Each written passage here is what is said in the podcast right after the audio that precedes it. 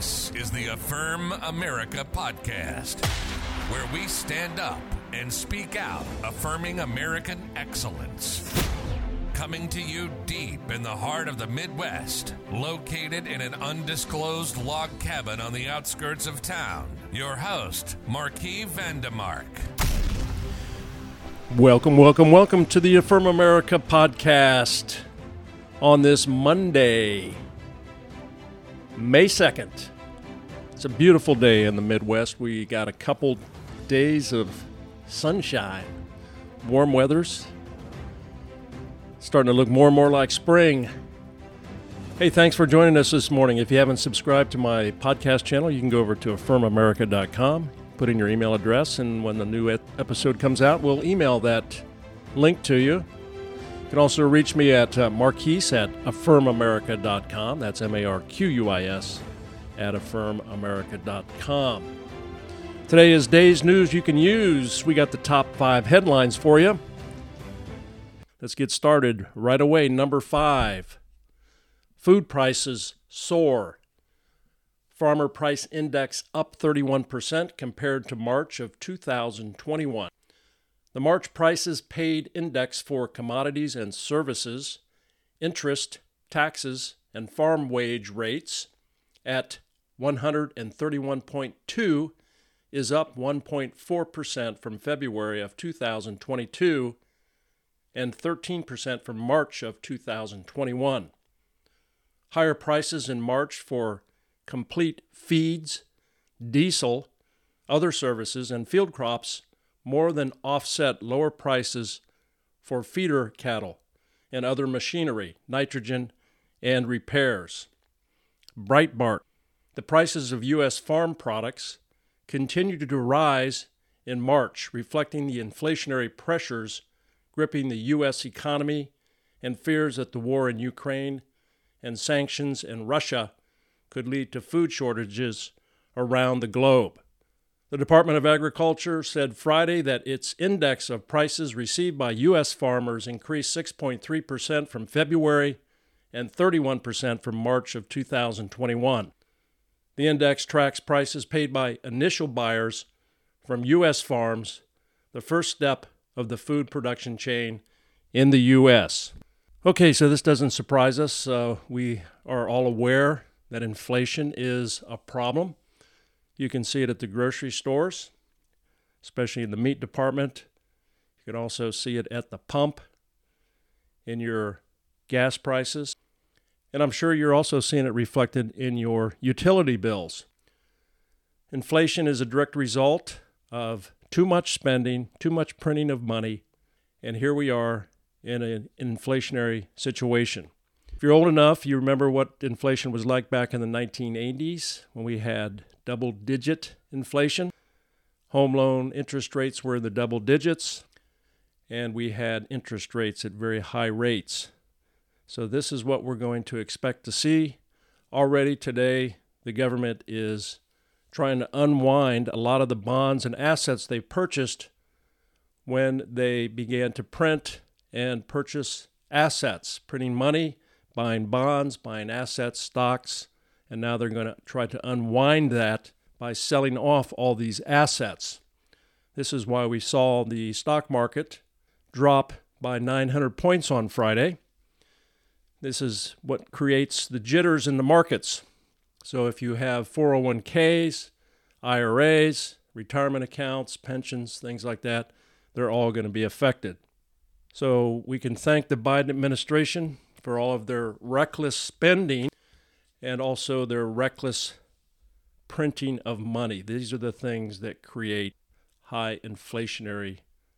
All right, headline number four Disney again is in the news. Disney exec responsible for response to Florida parental rights bill resigns. The Disney public relations executive, who had a key role in the company's disastrous response to a Florida law barring public school teachers from discussing woke sex and gender fluidity theories, is leaving the beleaguered company after just three months.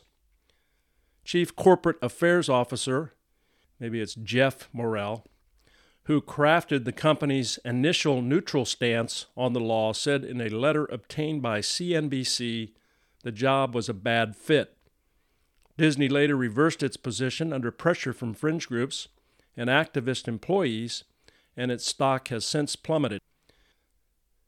Ron DeSantis signed into a law a bill stripping Disney of long standing tax breaks and carve outs that gave its Orlando theme park unprecedented autonomy. It has long been commented that the easiest thing for a company to do regarding political matters is to not do anything. Taking a stand ultimately means you stand a part of a portion of your customer base. On the matter of the Florida law, it has been foolish for Disney to get involved. The law had no direct involvement with the company, and in the end, they have managed to alienate a significant number of parents who serve as its core customer base. So there you go. This is why corporations need to stay out of the political arena. All this woke, cancel culture, gender culture, equality, equity, these are all socialist, far extreme ideas. Once you put your foot into it, you immediately alienate half of your customer base. And Disney is a huge parent child business. And once you tick off the parents, well, good luck. You might as well close your doors because parents are not going to send their children to be indoctrinated with queer LGBTQ characters at the Magic Kingdom. I mean, they were removing things like princes and princesses, they were removing ladies and gentlemen. These are all woke, far left ideas that Disney has absolutely no business promoting in their theme park. That was a big mistake from Geoff Morrell, and it's good that he is gone. And anybody else that comes in and thinks that they can commandeer a corporation with their woke ideology, then the American people and the parents will stand up and push back. All right, headline number three Texas rep encourages Elon Musk to move Twitter to Texas. Texas State Representative Tan Parker told Fox Business that Musk should absolutely consider moving Twitter from California to Texas, just like he did with Tesla. Musk officially moved Tesla's headquarters to Texas in 2021 after tensions between the California government regarding COVID 19 rules with California State Assemblywoman Lorena Gonzalez tweeting F Elon Musk in 2020. He said at the time the new Texas facility offered more room for growth.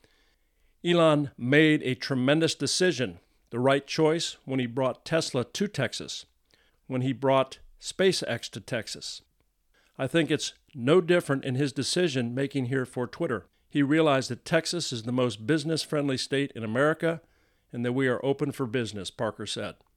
The National Review, Parker added, We are a low tax state. We have no state income tax. Pretty extraordinary environment. Look at California by comparison. Obviously, tremendous state income tax, and they're taxed so heavily, obviously, at the local level, particularly in the Bay Area. Musk has said that he wants to make Twitter better than ever. Free speech is the bedrock of a functioning democracy, and Twitter is the digital town square where matters vital to the future of humanity are debated. Musk said in a statement on the deal I also want to make Twitter better than ever by enhancing the product with new features, making the algorithms open source to increase trust, defeating the spam bots and authenticating all humans. So, again, here you go. You have states like California that are regulating and taxing businesses out of their state. Then you have states like Texas that cut regulations, cut taxes. Where do you think the businesses are going to go? This is typical of Democrats. They want to control everything by taxing and spending. These are the problems that we have when politicians do this. That's why we have inflation. That's why we have a slowing economy. That's why we have open borders. This is very typical of the far left, And this is where the Democratic Party has gone. It's lurched to the extreme left. So, Elon Musk, he's a smart businessman. He's going to go where the most incentive is so that he can be the most successful and most profitable to his shareholders. All right, headline number two CNN calls for social media regulation. As soon as they lose power, they want to regulate it. CNN's David Zurawik. Dangerous with Elon Musk buying Twitter. We need to look to Europe. You need regulation. Glenn Greenwald. I'll keep pointing it out. The leading agitators and activists for censorship are employees of media corporations, in part because they believe only they can be trusted to speak, in part to eliminate competition as they collapse. They got it right. Green, Glenn Greenwald has it right. The media companies are collapsing because nobody listens to them. The, the far left, they're, they're very biased. Nobody, the, their ratings prove that people don't listen to what they're saying. So because they're panicking, then they want to regulate, they want to control the narrative so that people will watch them. This is typical of someone that's in a panic mode, someone that feels they're losing control. So the way they get control back is by regulating free speech. So CNN, we know, a fake news network. Donald Trump pointed it out. We could all see it. If you have any common sense, you watch CNN, you'll see that it's very biased. It's a direct mouthpiece for the Democratic Party. All right, headline number one DHS Secretary Mayorkas asserts disinformation board will be absolutely neutral. As then name and the mission and the staffing of the disinformation board continue to raise concern. From the story, Homeland Security Secretary Mayorkas said there's no question he could have more effectively communicated the purpose of his newly created disinformation board after critics framed it as a crackdown on free speech. Mayorkas explained Sunday that the board specifically addresses disinformation that presents a security threat to the homeland. Disinformation from Russia, from China, from Iran, from the cartels, he said. The post millennial DHS Secretary Mayorkas claims Nina Jankowicz will absolutely be neutral and is a renowned expert in the field of disinformation. RNC Research. DHS Secretary Mayorkas says Biden's Ministry of Truth will be safeguarding the right of, of free speech. Well, if you've ever watched um, Nina on her Instagram singing Julie Andrews' song from The Sound of Music, you'll understand who this person is. She's not qualified to be a disinformation minister of truth because she's obviously very biased. And the government has no business in being the arbitrator of what's true and what's not true. This is exactly why the founding fathers had the separation of powers. So, what's up with the Democrats I mean, don't they read the Constitution? Don't they understand the separation of powers? That they could even consider monitoring disinformation and free speech? It's absurd. It's ridiculous. And there's going to be a lot of pushback on it. And it's going to end up in the Supreme Court. And it's just uh, another example of the Democrats panicking because they're losing big time in the polls. I know they're going to get creamed in the midterms. And so this is a last ditch effort for them to try to regain their control over the American people. So keep that in mind as you go to the primaries starting tomorrow. In Ohio, as the first primary season kicks off, and they'll be coming to other states. Make sure you get out and vote. Make sure you voice your most important opinion, the right to vote, and let's take back our country. Okay, there's your top five headlines for the new week, Monday, May the 2nd, 2022. Thanks very much for watching and listening, and we'll see you again tomorrow on the Affirm America podcast. I'm your host, Marquis Vandemark. Have a great day. God bless you. We'll see you tomorrow. This is the Affirm America podcast with your host, Marquis Vandemark. And let's never forget America is great, and we affirm it.